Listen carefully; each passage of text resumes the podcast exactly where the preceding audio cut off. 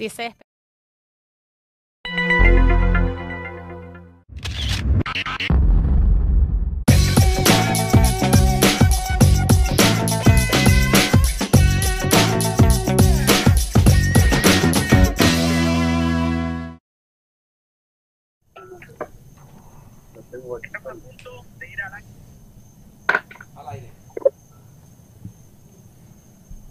Dale, ese es el delay.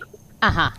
Y renunció. Ese es el delay. Yo tengo aquí el insert, no importa, de un Fire Club. Aquí estamos, en vivo. Quisimos hacer esto así, rapidito. Después de la noticia de la renuncia de Rafael Dudamel, el secreto a voces hoy se ha hecho oficial a través de un comunicado de hoy, el ex seleccionador de nuestra Vino Tinto. La pregunta ahora es, ¿quiénes serán los posibles candidatos que lleguen a una selección que le falta solamente tres meses para comenzar el camino a Qatar 2022.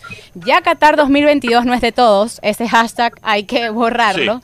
Y ahora empezar a contar con un nuevo técnico que pueda asumir esta responsabilidad, poder afrontar a, a esta selección y realmente llevar las riendas de un proceso en el que mucha fanaticada confía y que por eso hoy es sorprendida y, y- y a una fanaticada que hoy le duele la salida del técnico, sobre todo por las circunstancias de empezar esta eliminatoria. Cata, Max, un placer eh, estar aquí con ustedes hablando de lo que más nos gusta de nuestra selección. ¿Cómo están? Muy buenas noches, qué gusto que nos estén acompañando. Estamos en vivo en Instagram de arroba Antosports, de arroba Catarroque, de arroba Max Cordaro. Tenemos vía Skype a nuestro buen amigo Walter Reinaldo Roque desde la ciudad de Orlando, porque hoy se confirmó lo que era un secreto a voces. eh, pero que lo manejamos con mucha discreción porque de fuentes, incluso desde Brasil, nos habían asegurado que Rafael Dudamel se había tomado un tiempo de reflexión antes de decantarse definitivamente por la opción de Atlético Mineiro y por ende eh, finalizar su ciclo con la selección nacional de Venezuela que había arrancado en 2016.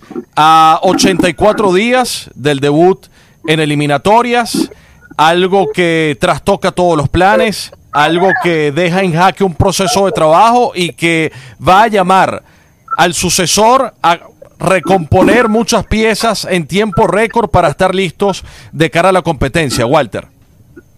Sí, sin duda que, bueno, algo que se venía hablando ya sobre el final de, de- año, en la última semana del, del 2019, que era algo bien, bien claro, lo de la salida de Rafael Dudamel. Eh, nosotros lo habíamos comentado en su momento cuando se habían hecho evidentes los problemas claros con el tema de, de Bernardinelli, uno de los directivos de la Federación Venezolana de Fútbol, y que eh, en base a esos problemas que tienen nombre y apellido, un choque tremendo de poderes, pues generó todo lo que hoy por hoy, pues bueno, termina siendo este desenlace de esta película, ¿no? Eh, al final, yo creo que el perjudicado es el producto, como siempre lo hemos dicho, y el producto es la selección de Venezuela, en lo deportivo netamente. Eh, siento que es- esta, cuando justamente después de tanto tiempo, y había tardado Rafael Dudamel en encontrar el equipo, la forma, eh, eh, el, met- el método no, pero sí las formas de trabajo para poder llevar al equipo y, y cómo terminaba demostrándolo en la cancha y que justo en este momento se, se dé ese golpe, pues el perjudicado termina siendo la selección nacional sin duda alguna, el, el grupo y bueno, ahora esperar a ver qué pueda estar pasando, pero eh, si hay algo que queda en evidencia es que mm, la, las- la Federación Venezolana de Fútbol eh, avivó mucho más algo que veníamos hablando, que era el tema de la crisis interna Sí. que vive. Desde la salida de Rafael Esquivel, eh, más allá de las formas, las maneras, la crisis evidente que vive internamente la Federación Venezolana de Fútbol ahora creo que es más que, que sentenciada y creo que a partir de ahí se politizó todo, está todo muy politizado absolutamente y creo que eso nos va a marcar una tendencia más que evidente ahora en adelante. Sí. Siempre se habló tal vez de la falta de identidad de Rafael Dudamel, de no marcar una línea en cuanto al sistema de juego de los jugadores. Sin embargo, en los últimos partidos amistosos, después de llegar a cuartos de final en, en, en la Copa América de Brasil, terminó los últimos amistosos con racha positiva, lo que daba una sensación de que el 2020 iba a ser positivo o que el arranque del 2020 iba a ser positivo para la selección. Dudamel tomaba la responsabilidad y por eso creo que sorprende más a final de años esta noticia. Él habla en la carta de un deterioro a nivel federa entre federación y cuerpo técnico. Pero ¿por qué tomar la medida no en diciembre, después del último amistoso, sino ahora en el arranque del 2020? ¿Por la oferta? Si no, se- si no hubiera llegado a esta oferta, ¿no hubiera tomado la decisión o hay algo más? Ahora bien, que quede algo claro y es una lectura muy personal. En condiciones normales de una dinámica de trabajo de día a día entre un ente federativo y un seleccionador nacional, en cualquier otra situación, no la bizarra que vivimos en Venezuela bajo todo punto de vista, Rafael Dudamel hubiese seguido en el cargo sin ningún tipo de problema, amén de la oferta de Atlético Mineiro que es muy jugosa y muy importante, tanto en lo deportivo como en lo económico, que de eso no quede duda. Porque ya el estatus que se ganó Rafael Dudamel con eh, una clasificación al Mundial Sub-17, siendo finalista del Mundial Sub-20 con Venezuela, con dos participaciones en Copa América, colocando a la selección nacional en cuartos de final, iba a llegar nuevamente el tren para la selección de Venezuela, Walter, cuando te pido que le bajes al retorno de tu otro dispositivo, porque eh, nos está llegando directamente acá, perfecto. Ese tren iba a volver a pasar, no era una oportunidad única, pero como acá el tema va más allá de lo deportivo, sino de un punto de quiebre y una podredumbre interna total, donde en la misma carta queda claro que la relación deteriorada no es con el presidente actual, al menos actual de la Federación Venezolana de Fútbol, Laureano González, sino con un alto directivo como lo es Berardinelli, que corren... que era, que era muy amigo de Dudamel Sí. hasta hace nada. Entonces, hecho, fue el que hizo fuerza con él para que llegara a la selección mayor en su momento después de la salida de Noel San Vicente. Entonces, como las cosas están por cambiar en el tren dirigencial de la federación y con el distanciamiento total e inevitable entre Berardinelli y Rafael Dudamel, pues Sí. la situación se hizo insostenible.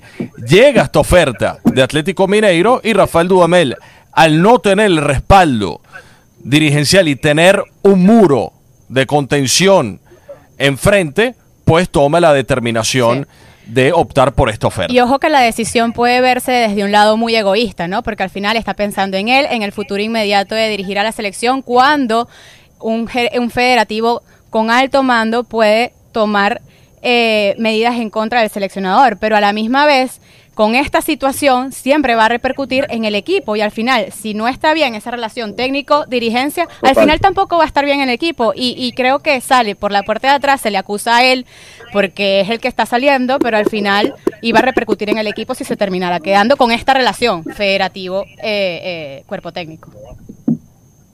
Sí, lo, lo que yo creo en este momento fue que Dudamel fue muy inteligente para él en, en toma de decisiones. Yo siento que Dudamel no ha cambiado en lo absoluto en ese sentido y creo que en, justa medida lo, lo maneja bien, bien a su manera.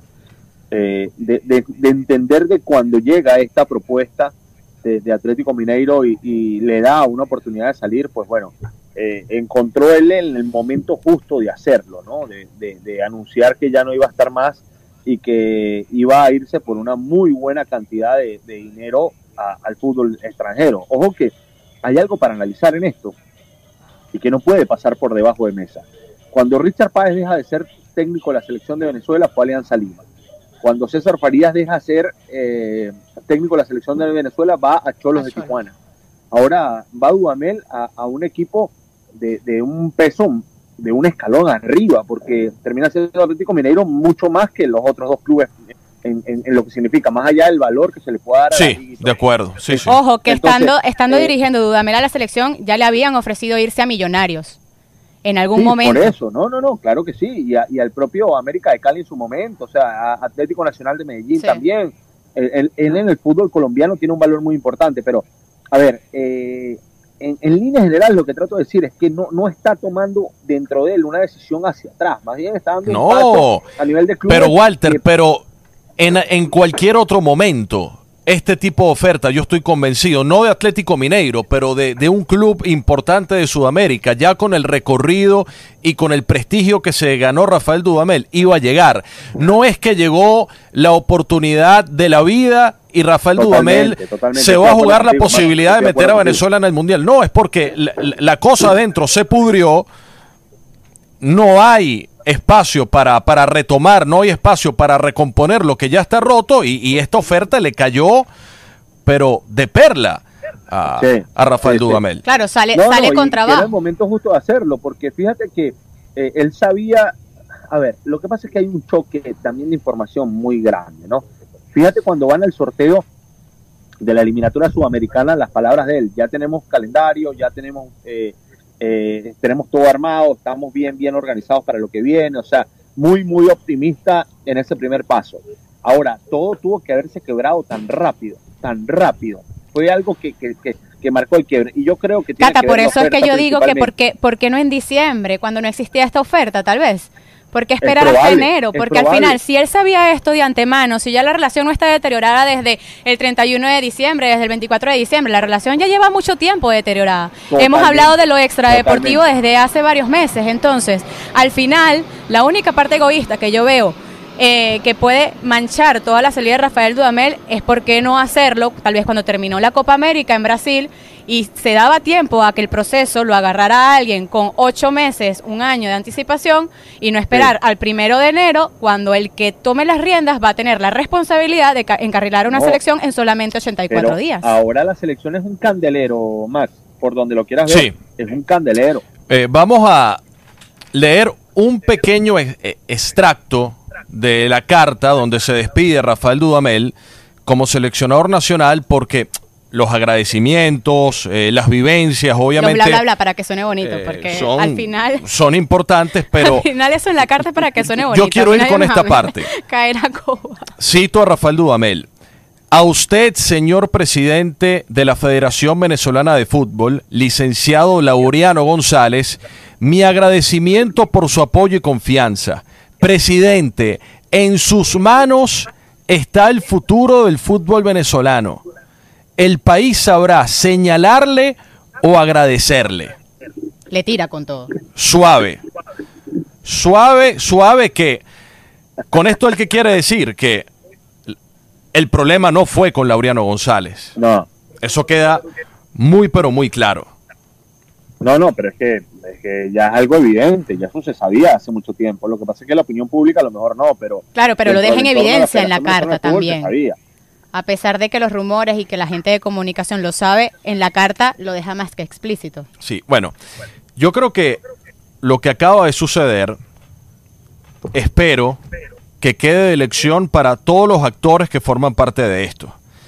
Directivos, entrenadores, los propios jugadores, que incluso desde 2015 también cometieron algunos errores de ejecución y de interpretación con esa famosa carta que nunca pusieron luego en práctica lo que habían profesado en aquella carta donde exigían la renuncia de, del actual tren directivo de la federación, que hasta hoy sigue siendo prácticamente el mismo.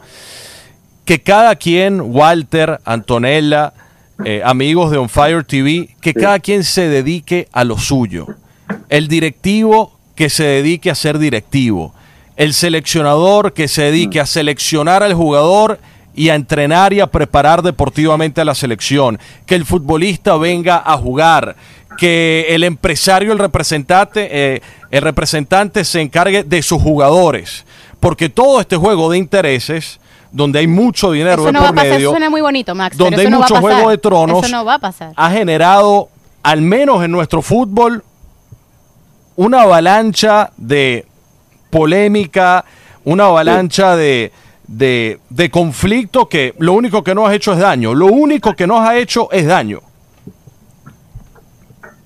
Eso no va a pasar. No va a pasar porque cuando tenemos a una federación tan politizada, cuando está hasta contaminada, la, la, la, la, la concentración de los jugadores, cuando empiezan a haber bandos por distintos representantes o porque pasan cosas internas, más la salida de Joseph Martínez, más la repercusión que eso trajo en la relación de Salomón y Tomás Rincón con Joseph Martínez, que es igual de importante que estos dos jugadores de la selección, empiezas a ver que una cosa mancha a la otra y hasta No, que... increíble. Y, y hoy en día suena muy bonito, Max, todo lo que tú propones, pero no va a pasar y por eso es que tampoco puede llegar un técnico extranjero porque ninguno va a entrar en esta agua tan turbulenta donde no va a entender Bueno, qué es lo que está pasando. Entonces, el, el primer consejo que le podamos dar al sucesor, Walter, es que llegue con un chaleco antibalas o, o con dos.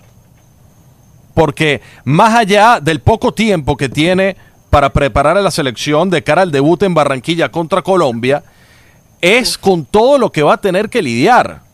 Porque las cosas no están tranquilas en la federación. Eh, el seleccionador que llegue sabe de los conflictos que hubo incluso entre jugadores dado por todo este torbellino lamentable que se ha fomentado. No está fácil la selección y lo extradeportivo nos sigue pasando factura y nos sigue comprometiendo de cara al inicio de la competencia. Yo no sé anímicamente y, y a nivel de solidez de grupo y espíritu de grupo cómo vamos a llegar para la eliminatoria. y pensar puntualmente en todo lo que hay alrededor de en lo netamente deportivo. Eh, yo, yo quisiera agregar algo que tiene que ver con, el fútbol, con funcionamiento, con el juego, en medio de todo este tema que, se nos va de las manos, que es algo netamente político, eh, lo que ha sucedido y económico, de poderes, de, de- de vicios internos, sin duda alguna, eh, que ya es algo evidente y que no va a pasar nada, porque, porque realmente no, no creo que marque una tendencia esto de que se pueda acabar, ni mucho menos. A mí me, me, me deja claro de que esto va a seguir siendo así y que necesita un entrenador la selección que, que tenga espalda para aguantar todo esto, ¿no? Eh, eh, principalmente también el, el, el respeto ganado por propio de, de los jugadores, que son los que terminan definiendo el tema dentro de la cancha, ¿no? Eh, más allá de, de todo lo que hay alrededor afuera y, y todo lo, lo mal que se pudiera dar eh, todo este tema con el que hemos venido conversando ya largo rato. Eh, lo de Dudamel ya, ya quedó atrás, ya, ya vimos la renuncia, ya es oficial, Sí. ya No hay nada que sabemos hacer. es algo que no, que no, que no tiene, o sea, no tiene retorno. Eh, fue un ciclo complicado, muy complicado, desde la, la incorporación de Noel San Vicente a la selección nacional, Venezuela venía dando tumbos, Sí. eh, llegó Dudamel eh, a tratar de enderezar el camino y, y medianamente lo hizo, sin grandes sorpresas, porque no pasamos de ser cuatro finalistas en, en dos Copas Américas Sí, pero de- deportivamente no fue un fracaso, No. Walter. Al menos a mí no, me queda... no, para nada, para nada. para Yo aquí nada, tengo los no números de Rafael Dudamel. Vamos a leerlos si quieres rapidito. Ok, Eh, eh, luego los tienes ahí, ¿Los leemos? Tengo, ¿cómo los ponemos ahí? Bueno, yo los leo rapidito. Jugó 42 partidos entre oficial y compromisos amistosos, 12 victorias, Sí. 17 empates y 13 derrotas. 52 goles a favor y 49 en contra. Quedó el saldo positivo de goles a favor. Eh, no son malos los números de, de Rafael Dudamel, sumando todo lo que hizo con las categorías inferiores, con el Mundial Sub-17, con el subcampeonato en la Sub-20, y Sí. por eso él se, se ganaba los aplausos y la responsabilidad o la confianza de la fanaticada de encarrilar a esta Vinotinto a Qatar 2022. Sí le costó encontrar una idea, de hecho lo hablábamos con Leopoldo Jiménez, Sí, lo hablamos con Ricardo David Páez y, y, y- y el mismo ex seleccionador nacional en alguna rueda de prensa por ahí lo daba a entender, eh, por ahí frases un poco polémicas cuando dijo que en Venezuela no había jugadores de buen pie. Eh, hu- hubo momentos, obviamente, como en todo ciclo, complicados, Sí. pero en la competencia oficial, su gran medidor son las dos Copa América porque agarró una selección ya prácticamente eliminada para Rusia 2018, recompuso un vestuario que también estaba en llamas, que fue otro mérito en su inicio de ciclo, que estaba en llamas también ese vestuario, pero en eliminatoria su, su gran tabulador, Anto, iba a ser ahora, iban a ser estos primeros cuatro partidos. Sí. Y, y- y ya no lo vamos a saber. Y que para No. el técnico que llegue, comenzar en Barranquilla contra No, Colombia, increíble. Bueno, aquí vamos, a ver si alguien Vamos sale a dar con la lectura, Walter, a, a las primeras cuatro fechas, que la, de hecho la- las vamos a colocar ahora en pantalla. 16, eh, 26 de marzo de 2020, Colombia-Venezuela. 31 de marzo de 2020, Venezuela-Paraguay, partido mega recontra, eso es una final, mega recontra vital Venezuela-Paraguay. Luego, 31 de marzo de 2020. Luego de ese 31 de marzo de 2020, el 3 de septiembre, la selección de Venezuela visita a Brasil y el 8 de septiembre recibimos a Chile, el famoso partido que, que siempre hablamos. No, contra Chile local es una muerte, porque siempre nos, nos liquidaron los chilenos. Mire, tenemos, local. tenemos también la encuesta que hicimos en On Fire en el Twitter. Ok, aquí creo que preguntamos, esta creo que sí te la puedo colocar. Antonio. preguntamos cuál sería el sucesor ideal para la vino tinto. Nadie ha querido razonar su respuesta, pero bien. Ok. Eh, colocamos a... todo el mundo tiene miedo. César Farías, Richard Páez, Daniel Farías y otro. ¿Por qué ponemos estos tres nombres? Porque son los que más ha sonado. La federación, tenemos fuentes cercanas dentro de la federación eh, que nos aseguran que ha habido negociaciones con estos tres técnicos. Recordemos que Richard Páez acaba de firmar con Mineros de Guayana, César Farías es el seleccionador de Bolivia, cuya cláusula dice que solamente pudiera irse libre sin pagar money si lo pide la selección de Venezuela. Y Daniel Farías actualmente dirige al Deportivo La Guaira del fútbol venezolano. También colocamos otro y la gente ha votado más por el otro, que sería un técnico extranjero. A ver, ¿qué sucede con el caso César Farías y Richard Páez? Se sabe que ambos, en sus respectivos contratos, tienen una especie de cláusula de liberación en caso de una oferta formal por parte de la Federación Venezolana de Fútbol. En el caso de Richard Páez, incluso sería un tema contractual delicado porque, porque acaba de llegar, pero más manejable por tratarse de mineros de Guayana, pero César Farías sí tiene esa salida en caso de que tenga una oferta formal de la federación. Ahora, las relaciones de Richard Páez con quien está destinado, dicen, a tomar las riendas como número uno de la Federación Venezolana de Fútbol no son buenas y eso automáticamente de lado y lado tumbaría la opción de Richard Páez Monzón para volver a la selección nacional. César Farías, cuando ya dentro de la FBF daban como un hecho que se iba a culminar la era de Rafael Dudamel, que ya estaba considerando y en proceso de aceptar la oferta de Atlético Mineiro, César Farías siempre ha sido una opción. Una opción válida y atractiva dentro de las oficinas de Sabana Grande. Ahora, no es una negociación sencilla. Eh, se habla de, que se han dado varios acercamientos.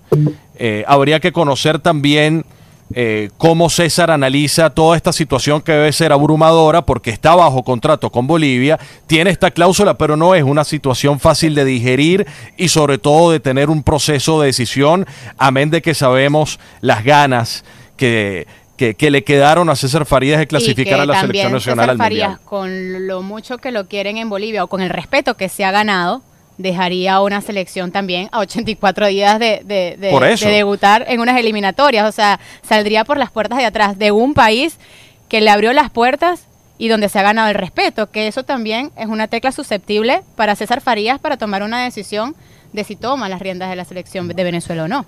debe ser una propuesta en lo económico y sobre todo, atención, porque aquí no solamente todos los problemas que se han dado acá han sido el 90% por plata.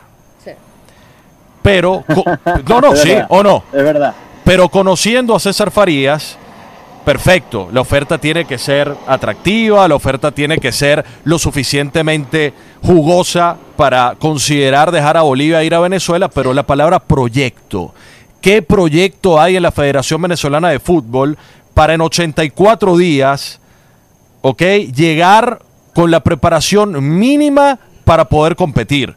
Porque queda un trabajo de, que deja Rafael Dudamel. Queda una idea, queda un grupo de jugadores, con algunos mundialistas sub-20 que llegaron a la final, con otros que ya venían incluso del ciclo, eh, también incluso de César Farías. Pero, ¿qué proyecto se le puede presentar? hay- una cláusula, hay una cláusula en el contrato de César Farías en, la Federación Boliviana de Fútbol que dice que eh, eh, como lo tienen otros entrenadores en, cada uno en, su manejo, como lo hace en la parte legal, que en caso de ser llamado por la selección de su país quedaría totalmente libre, ¿no? Este, eh, yo no sé qué tan cierto sea y te lo digo más por, por la relación que, que puede haber de directa, de, de poder saber a ciencia cierta, claramente, con total veracidad, si, qué tanto ha sido el acercamiento. Pero el que hubo un acercamiento lo hubo, cuando sabían que, que ya no, no seguía Dudamel. Ahora, viene la parte también importante de esto y es saber interpretar en los momentos de, de, lo que era alrededor de, de esto, de, saber si, primero, si César estaría dispuesto a volver. Eso es un punto, ¿no? Y en qué condiciones y bajo qué manejos, con, con cuál tal directivo. Eh, entendiendo también que hay algo claro y es que el grupo de, de, de los jugadores de, de, la selección nacional, los, los, capos, los capitanes de la selección nacional, tienen un, un, aspecto importante por alguien que los hizo debutar en la selección de mayores, ¿no? Sí. Entonces, creo que ahí, ahí, es un punto. Después lo otro, eh, Richard Páez no entró en, dentro del, de las opciones reales de la Federación Venezolana de Fútbol por un problema directamente atado o amarrado a, a, a Bernardinelli eh, que eso ya es público Son también. diferencias Entonces, que no se van a, A pulir. a limar, no se van a pulir. cuando, cuando Richard Páez en su momento quería estar en, en parte de la Federación Venezolana de Fútbol. Entonces, fíjate cómo, cómo, cómo terminan dándose todas estas cosas y todas estas situaciones. Hasta ayer, eh, una fuente directa de la Federación Venezolana de Fútbol me decía que la persona número uno era, era Daniel Farías. Entonces, ¿de qué se ríen? ¿Todo bien? No, no, que tenemos varios teníamos. apuntadores ahí. Tenemos un equipo de producción, hermano, que está en todas. ¿Quién, quién? Bueno, David. Paldavo Rodríguez, ¿Pero es todo nuestro productor general, y, y Víctor Muñoz, que es el que está encargado de los pequeños grandes detalles. Que Y- nos estaba bombardeando de mensajitos y nos Sí. entró una risa porque teníamos el apuntador, la flechita de la computadora en tu nariz. en la nariz. Y la- A mí, sería aquí. Ajá, Walter, continúa. Bueno, este, lo, lo que estoy tratando ya de, de- de- para concretar la idea es que eh, Richard Páez no entra en la negociación simplemente porque tiene una diferencia muy marcada con un federativo y, y eso queda claro. Entonces, Sí. empiezas a limpiar el abanico, queda en esas opciones de que tiene que ser venezolano por pedido de, de la propia federación, que el presupuesto no son más de 400 mil dólares por año Sí. y eso a, a un cuerpo técnico de la de, de, de Conmebol Claro. termina siendo un- un La gente chiste, pedía a Peckerman, pero Peckerman en Colombia ganaba casi 3 millones de dólares Eh, al año. No, no, no. No dan los números para traer a Peckerman. Exactamente. Un Jorge Luis Pinto pudiera, pudiera. Ya conoce no, la realidad Luis Pinto venezolana, está metiendo pero ficha hace rato, Anto, pero lo que pasa es que dentro de la federación no, no es una persona querida tampoco. Sí. Y, y, y hay algo que yo no sé si está bien o está mal. Eh, trato de analizarlo de la manera desde Ah, todos los frentes. un Y inciso. es que los jugadores tienen participación de alguna u Claro otra que manera. tienen participación. Entonces, eh, Ojo. ¿tú crees que eh, los capitanes no levantan o le bajan el pulgar a algún entrenador? Evidentemente pasa. Bueno, lo estoy- vimos en el caso de Noel Chita San Vicente y es un caso que todo el mundo lo sabe, como simplemente se armaron dos frentes y terminó, Bueno, claro, eso- corroborando los malos resu- resultados de Chita, terminó saliendo por la puerta de atrás. Y, y cuando hablamos de que muchos tienen que hacer autocrítica, el periodismo también creo que ha pasado por varias situaciones donde tiene Sí. que aprender a analizar las dos caras de la moneda, porque yo recuerdo, y me incluyo, que en esa situación todos respaldamos a los jugadores. Sí. El fútbol es de los futbolistas, perfecto, todo bonito, pero hubo un mal manejo también de parte de, Mal manejo de- y, no, de y la los autocrítica jugadores. no solamente de, de- de los que hacemos periodismo, sino también del jugador, porque el jugador sueña con ir a un mundial. Hay jugadores que esta es su última oportunidad y hablo de los capitanes, de los que tienen mayor fuerza dentro de la selección, que son Tomás Rincón, Salomón Rondón, Roberto Rosales, si vuelve a, a- la convocatoria Joseph Martínez, son los tipos de jerarquía, los que hoy tienen las palabras, los que hoy dan el visto bueno o, o el visto malo si quieren a, a un seleccionador o lo respaldan, no solamente con resultados, sino con, ¿sabes?, con un espaldarazo. Y ellos mismos son los que tienen que hacerse la autocrítica y respaldar al que llegue, porque si no, su sueño de ir al mundial, bye bye, Bueno, es que no se va a cumplir. cuando tienes 84 días para el primer partido, eh, Anto da en un tema fundamental. Los propios capos del vestuario son los primeros que van a tener que transmitir esa serenidad a quien llegue a dirigir y sobre todo a, a- a- los que tienen menos rodaje, porque Y por, y por eso te digo que ellos mismos fueron los que le levantaron el pulgar a, a Daniel y a César. Sí, los claro, porque o- obviamente ya en, en ese aspecto, eh, imagínate, si fuese Cés- César Farías ya tienes un, un transitar ganado eh, bárbaro, bárbaro que minimizaría un poquitico ese hándicap porque llegamos con hándicap. Sí. Porque, Ahora, no este existe momento- arrancando el año quedarte sin seleccionador nacional. Este Eh, momento nos lleva a nosotros a, a un análisis más santo, que es gravísimo, ¿no? Y fíjate cómo la misma, la misma, el transitar de, de- de la profesión y lo que los hechos como vienen ocurriendo nos dan para, para hacer un análisis bien marcado. Eh, se fue Dudamel de la selección venezolana de fútbol y, y toca descubrir, salvo Richard Páez Mm.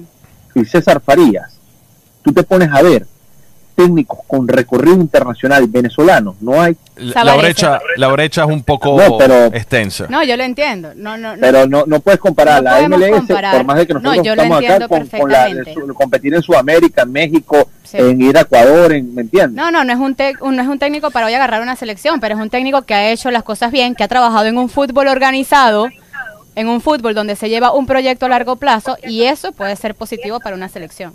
Eh, el tema de, de, de Giovanni Savarese, yo creo que si fuese otro tiempo con una cantidad de tiempo para poder comenzar un proceso largo, Mira, mira, mira lo que ponen acá, me dice, si Juan Carlos Osorio dejó a Paraguay de un momento a otro, Farías podría hacer lo mismo, ¿no?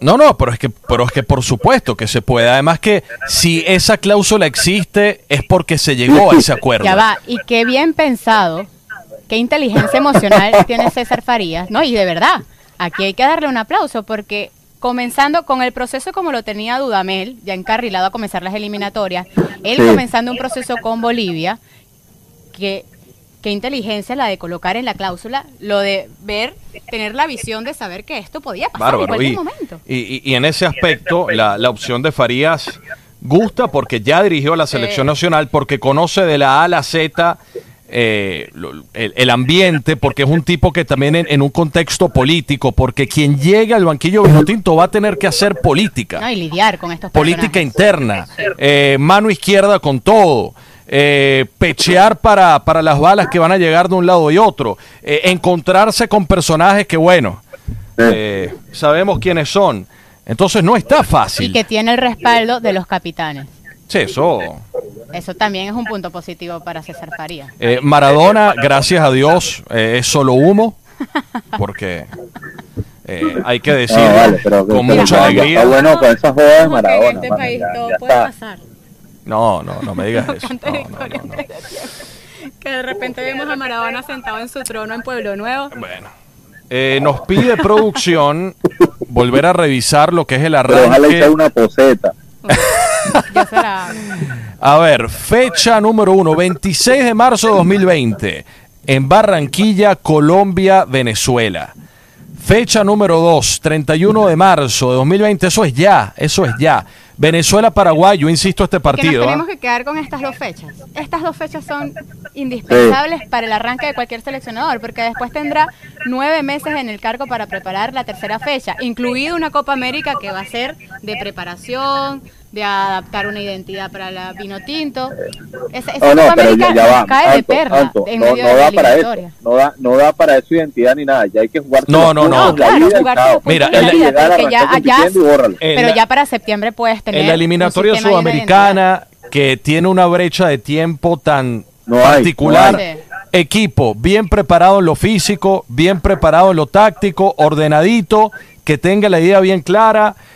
Yo no voy a decir eh, juego feo, juego bonito. Eso depende de la interpretación de cada quien. Un equipo que sabe a lo que juega y que sea capaz de sacar no resultados tiempo, y de Maxi, sostener no hay resultados. tiempo. No hay tiempo. Eso es llegar a competir. Eso es armando un equipo que ya está hecho. eh, es seleccionar, seleccionar y pensar en lo que viene y listo. Sí. Seleccionar jugadores para ponerlos a jugar y, y en las sesiones de trabajo tratar de, de ajustar lo mínimo en cuanto a la idea. Eso no, Sí. no es más que eso. Bueno, Chicos, hay un nombre que quisiera resaltar y es el de Daniel Farías y lo colocábamos en la encuesta. ¿Por qué? porque ha habido acercamiento, porque es otro nombre que está Sí, rondando. Sin está tanta fuerza de la de César Farías o como la de Richard Páez, porque no ha sido seleccionador de Venezuela, sin embargo, ha hecho un gran trabajo en el fútbol venezolano, siempre ha formado parte del cuerpo técnico del profe César Farías, es un tipo con experiencia y a quien también le han tocado la puerta. ¿Lo ven factible para llegar al banquillo de la selección? Sí. Eh, bueno, a Daniel. A Daniel. Sí, pero es que ya, ya lo tocaron, ya le tocaron la puerta. sí, yo creo que eh, si hablamos de Daniel Farías, es mucho más fácil llegar a un acuerdo por... Sí, pero no te estoy hablando del acuerdo, te estoy hablando de si puede funcionar dentro del banquillo. Porque si bien tiene el respaldo de, de César Farías, no es lo mismo que te llegue al banquillo un César Farías que un Daniel Farías.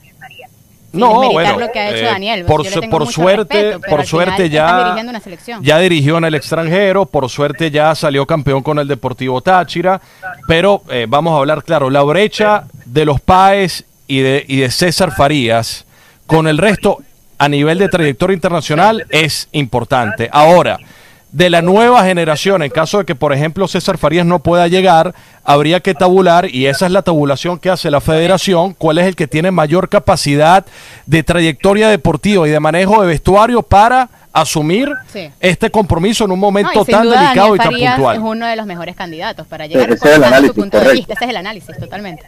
No, no, yo lo que creo es que eh, pusieron la hoja de vida, los, los, los títulos con el fútbol venezolano, con Anzuategui y Táchira, la experiencia como asistente técnico de César en, en Paraguay, en Cerro Porteño y en Sí. Diez Tronjes, luego también el subcampeonato en Diez Tronjes como entrenador. Entonces, eh, a ver, eh, de los venezolanos, sin duda alguna, la, la presencia de Daniel, eh, eh, que, que no sea popular o, o- o no sea un técnico con mucha prensa, es otra cosa, pero a ver, de- dentro de ese análisis que creo que está haciendo la propia federación, es, es- es justamente valorable por todo lo que hay alrededor de, de su hoja de vida y lo que se ha ganado como profesional.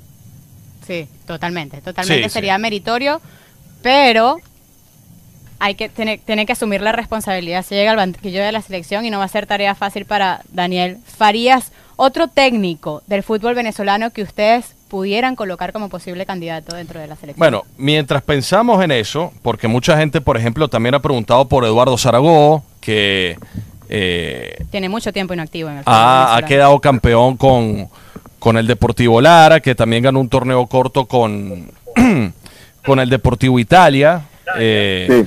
que ha Wow. dirigido también en torneos internacionales, pero eso creo que ya depende de la evaluación técnica del, del consejo designado por Laureano González para Pero, encontrar... ¿y, y quiénes van a integrar ese consejo? Es la pregunta. Es una muy buena pregunta, ese comité ejecutivo. Ajá, pero, Eh, eh, pero es que todo eso es, es paja. Es porque gente, al final, es gente que tiene mucho tiempo en el fútbol, Walter, o llegó hace año y medio. bueno, pero es que yo creo que es lo que te digo, o sea, eso termina siendo como que li- limpiarse un poquito la responsabilidad y darle oh, responsabilidad a personas que no, no, no tienen por qué tenerla, porque tú dices, no, un consejo, no, hermano, esto es el presidente de la Federación Venezolana de Fútbol es uno, y ese es el que tiene que tomar la decisión, o sea, no es que Y va a seguir. nombrar un consejo para que Y, y va a seguir ese presidente, porque dicen que no Y sigue. no sé, y no sé, pero lo que pasa es que está todo mal internamente, por eso te digo, está todo muy mal. No, lo, lo, lo deportivo termina siendo como quien dice la guinda del pastel, porque dentro de la torta hay tanta vaina mala Sí. que, que, que tú te pones a pensar y tú dices, bueno, pero ajá, ¿y cu- cuándo va a explotar esta olla? Y no termina explotando nunca. Bueno, ya explotó por Bueno, un lado, ¿no? Con eh, nos preguntan por. Estífano, acaba de firmar por Águilas de Río Negro. Sí. Anto, vamos a aprovechar para interactuar un poquitico también con la gente que está pegada al, al live de YouTube. Tenemos muchos comentarios. Eh, en de el hecho, para los que están también en vivo en Instagram, si quieren ver la transmisión en vivo, se pueden ir en, en el link que está en mi bio y ahí está el en vivo también Eh, en YouTube. Héctor Hernández dice, desde ya digo que Richard Páez es mi candidato, saludos desde Quito. Eh, Shunequito 20, o no sé cómo se pronuncia, fue un error que Dudamel renunciara solo tres meses de eliminatorias y cinco meses de Copa América. Eh, sí, bueno. Nos vamos eh, a ver Alejandro directamente en pantalla también acá entonces. Ok. Lo bueno de si es Richard Páez es que no su puede hijo ser ya se extranjero, retiró. o sea, pero es que la gente, la gente, claro, cuando dicen lo del técnico extranjero, yo también, bueno, no sé, Eduardo Vieira, el principal candidato al banquillo debería ser César Farías o en su defecto Richard Páez. Espero que la federación no caiga en estupideces como la de Chita o Maradona. Yo el siento que- candidato número uno de Laureano González es César Farías. El número uno de directamente pantalla también acá, entonces. ¿Y de Berardinelli? Lo bueno Esa es la de pregunta. si es Richard no. Páez es No que su es que la gente, la Eh, bueno, Joel Torres dice San dicen lo del Vicente, técnico ¿no? Noel San Vicente eh, está con el Caracas Fútbol Club. Eduardo Eh, Vieira, el principal candidato al banquillo debería ser César Farías o en su defecto Richard Manuel Páez. Castellanos habla de una deuda que sostiene la FBF el candidato Dudamel. número Bueno, de eh, Laureano problemas González, por es premios, etcétera, etcétera. León Martínez, para salir un poco de contexto, bueno Antonella te es la habla muy bien. no es No ya se la la Eh, bueno, Joel Torres dice Noel cuando San Vicente, ¿no? No es Vicente viable para la Federación el Caracas Venezolana de Fútbol. El presupuesto Eduardo está Vieira, ya el principal candidato por debería ser César Farías o en su defecto Richard Manuel Páez. Castellanos Pero habla de la una no hay. deuda que Eh, Eduardo Vieira, la qué morbo la vinotinto Dudamel de contra Bolivia con los hermanos Farías por premios, etcétera, etcétera. León Martínez, para salir un poco de contexto, muy bien. Pendiente de- la gente- Eh, Troglio, eh, olvídense de un entrenador extranjero. Olvídense de un entrenador extranjero porque realmente eh, no, no se va a dar, no se va a dar esa opción. Eh, va a ser un técnico venezolano, Sí. definitivamente, va a ser un técnico venezolano. Ojo que Ah, pero todo, todo, en el, en el momento donde ya Dudamel ya, ya había encontrado las formas que Sí, había no, mostrado el partido que- contra Japón fue buenísimo eh, en cuanto a rendimiento colectivo y Sí. termina dándose un golpe muy muy bajo para, fueron victorias para para, el, para el producto. Sí, no, y por eso su renuncia fue tardía, porque él ya sabía lo que iba a pasar dentro de la federación. La relación está deteriorada desde hace muchos meses y por eso es que cae mal o es un trago amargo para toda la fanaticada de la Vinotinto. Y, y ahora afrontar. El- al, al que llegue le tocará afrontar con responsabilidad, con rapidez. Y ojo que esto puede ser también, ahorita ponemos la balanza negativa, ¿no? Por la salida de Rafael Dudamel. Pero quién sabe si esto es un aire fresco realmente y puede terminar siendo algo totalmente positivo para Venezuela, para la Vinotinto, alguien que no esté tal vez tan contaminado con el proceso y que llegue realmente a, como decía Max, a seleccionar los jugadores que están con mejor actualidad y a colocarlos a Pero es jugar. que cada quien con su rol. Es difícil porque si algo hemos aprendido en estos últimos años es que la podredumbre social que vive Venezuela, que es el gran problema que tenemos como nación, lamentablemente tocó al fútbol. Eh, no solamente al fútbol como tal, sino al entorno directo de la selección nacional, con personajes que solo hacen daño, Sí. con conflictos que derivan en que hay demasiados intereses ocultos y otros manifiestos de personas que no se dedican simplemente a hacer su rol, de muchos juegos de poderes, de una politización inminente, y eso obviamente eh, de cara a- a- al premundial de Rusia 2018, amén también de los errores que cometió Noel San Vicente en la parte deportiva, Mm. se creó un caldo de, de cultivo que fue letal. Rafael Dudamel luego había armado una pequeña burbuja que luego se volvió a desinflar también porque el propio seleccionador quiso abarcar cosas que no tenía que abarcar y ese fue un error me parece lamentablemente grave Sí. en la gestión de Rafael Dudamel. Ahora veremos el sucesor, sea quien sea, con qué estrategia va a llegar. Y les dejo esta perla. ¿Vuelve Joseph Martínez? No, no creo. Porque está peleado con los compañeros. No. Él se cerró la puerta solo. Pero no se puede arreglar con una llamada. Tendría que el entrenador sentarlos a los tres. A Salomón, a Joseph y a Tomás en una, en una mesa. Yo creo que al menos puerta, te- tendría que tratar. tener- tiene que ser un entrenador bien embraguetado para que haga eso. Pero así, a la ligera, yo no creo que, que se. Para mí al menos es un deber hacer esa diligencia. Llamarlo, ¿no? Sí, por pero supuesto. yo- Sería como, como seleccionador debería ser un deber llamarlo. No, No.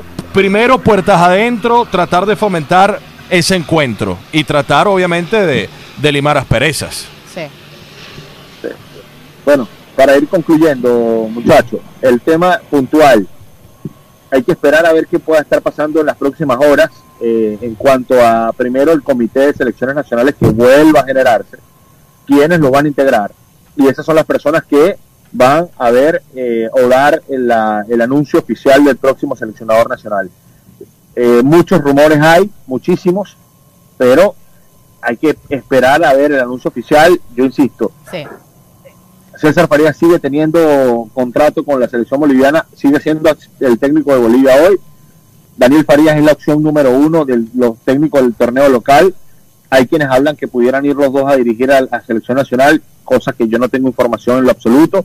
Y lo otro, eh, Richard Páez no entra en los planes de la Federación Venezolana de Fútbol porque eh, tiene diferencias muy marcadas con, con Bernardinelli, uno de los vicepresidentes de la FB. Partiendo de ahí, ya todo lo que queda es esperar a ver qué puede estar pasando en las próximas horas, pero sí, el, el- el que termina siendo el más afectado es el producto, que es la selección de Venezuela, Sí. con esta renuncia de Rafael Dudamel luego de tres años de trabajo, luego de todo lo que hay alrededor de la selección de Venezuela, y que termina siendo un golpe bajísimo a tres meses nada más del arranque de la eliminatoria sudamericana. Duro. Bueno, yo creo que la opción más factible hoy es Daniel Farías.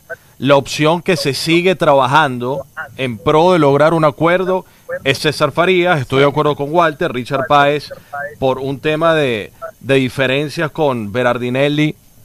Está descartado un Las mismas extranjero. diferencias que promueven la salida de Dudamel. Sí, por supuesto. El, La punto misma. de quiebre. En el Twitter, arroba on Piece of Fire TV, Fernando Oduber. Cata, tú que conoces muy bien a César Farías, estuviste con él en The Strongest. ¿Cómo ves a César en caso de volver a la selección? Me imagino a nivel de motivación y a nivel sobre todo de, de, de madu- Lo- de la madurez que le dio el roce internacional a, a nivel de clubes y, y ahora a nivel de selección con Bolivia. Es venezolano y un técnico venezolano que dirigió la selección de Venezuela y que vio y, y vio desarrollar a toda esta cantidad de jugadores que hoy están.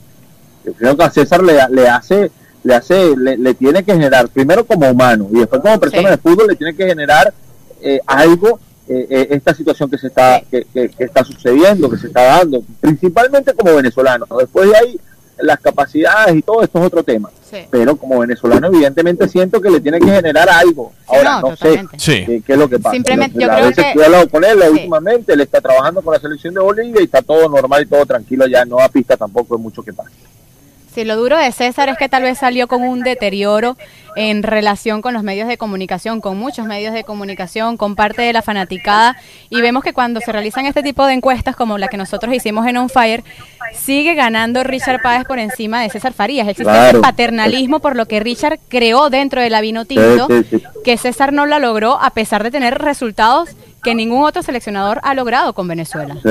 Lo que pasa es que el clamor popular no siempre es el que termina teniendo la, la coherencia en las decisiones tomadas, porque fíjate, cuando Noel San Vicente no había un entrenador con más calle y más Sí. prensa y, y- y más fanáticos a favor de la designación de Noel San Vicente y mira cómo terminó todo en la selección nacional. ¿no? Entonces, bueno, Eh, en el Twitter, Alberto Chacín habla también del morbo en caso de que se enfrenten los Farías en eliminatorias. Para Nicolás, Daniel Farías es el único que ve con oportunidades de llegar. César eh, Tremont. eh, Richard tiene los, perganismos, los pergaminos para hacer jugar con buen pie a la selección, pero no es una opción. Juan Tamayo Sabarece, Sabarece, me parece que tampoco entra en la ecuación. Y bueno, Tomás Figarella, Guardiola. que ¿Alguien creo que a Walter no le Ali gustaría. Cañas? Ali Cañas. No, no creo que Ali Cañas. no, no, eh, no. No. ¿Y Estífano? Eh, acaba de firmar No, con Águilas de de Río Negro. pero Si le tocan la puerta, Sí, lo que pasa es que, que... si No, lanzamos no. toda esa cantidad de nombres, hay que tratar de acercarnos un poco más a lo que tenga en la libreta dentro de la Federación Venezolana de Fútbol eso. y este comité mentirosísimo que están inventándose para librarse responsabilidades. José Isea Rojas, José Manuel Rey. eh, eh, José Manuel Rey recién está comenzando su, Etapa como técnico. su etapa como técnico. Tiene mucho liderazgo, tiene, pero es un momento muy delicado. ¿va? Tiene que llegar alguien con, con mucho rodaje, con mucha mano izquierda, con mucho manejo de vestuario. Eh, Es que esto me hace un déjà vu antes de la llegada de Noel Chita San Vicente.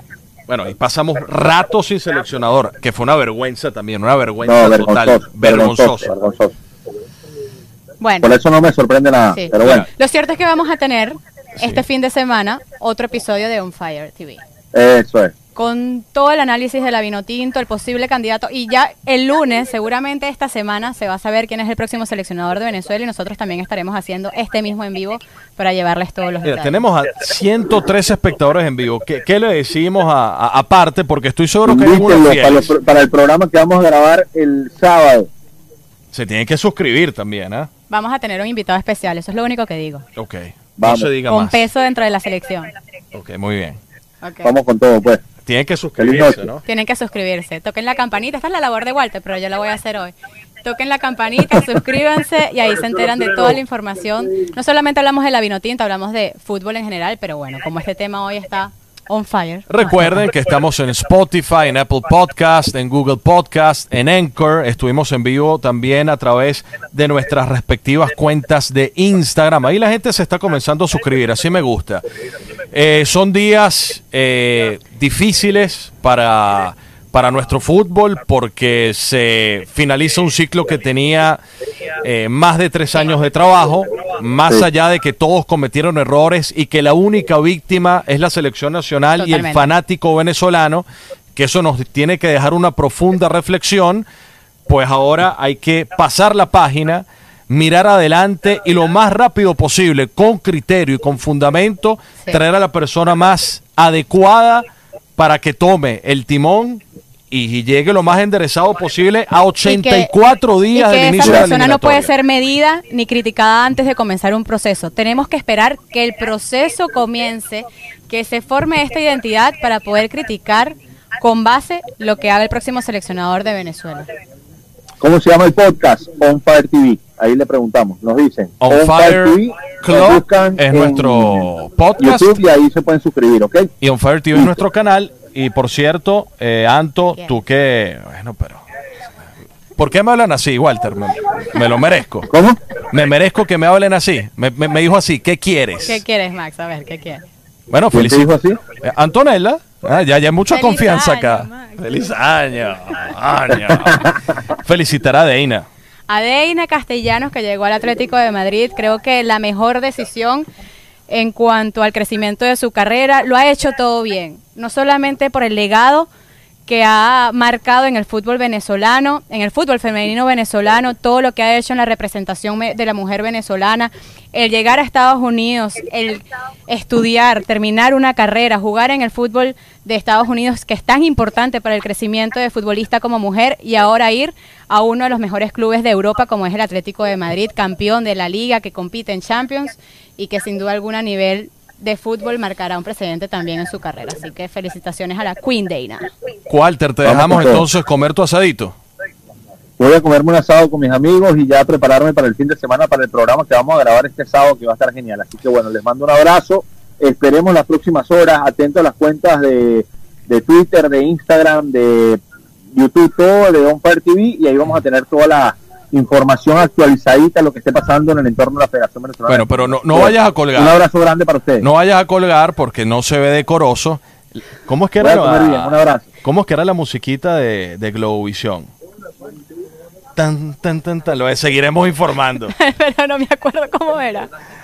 Seguiremos informando, esa es. No te Luego, metí cre-. Creamos una nueva. Tan, taca, tan, tan, tan, tan, tan. Bueno, señores, Víctor, caga el jingle. nos comenzamos a despedir con la producción de David Paldavo Rodríguez, con Víctor Muñoz también Diego diciendo en la están la cagando casa". aquí, aquí, allá con el audio. Muchas gracias. Y bueno, feliz año. Feliz año. Todo lo mejor para ustedes. Y quién sabe si este es el mejor año para nuestra vinotito también. Así que al mal tiempo, buena cara. Brindamos y- Buena con la derecha. Vamos con todo. Vamos. Nos vemos el sábado. Chao. Gracias por conectarse con nosotros. Bye.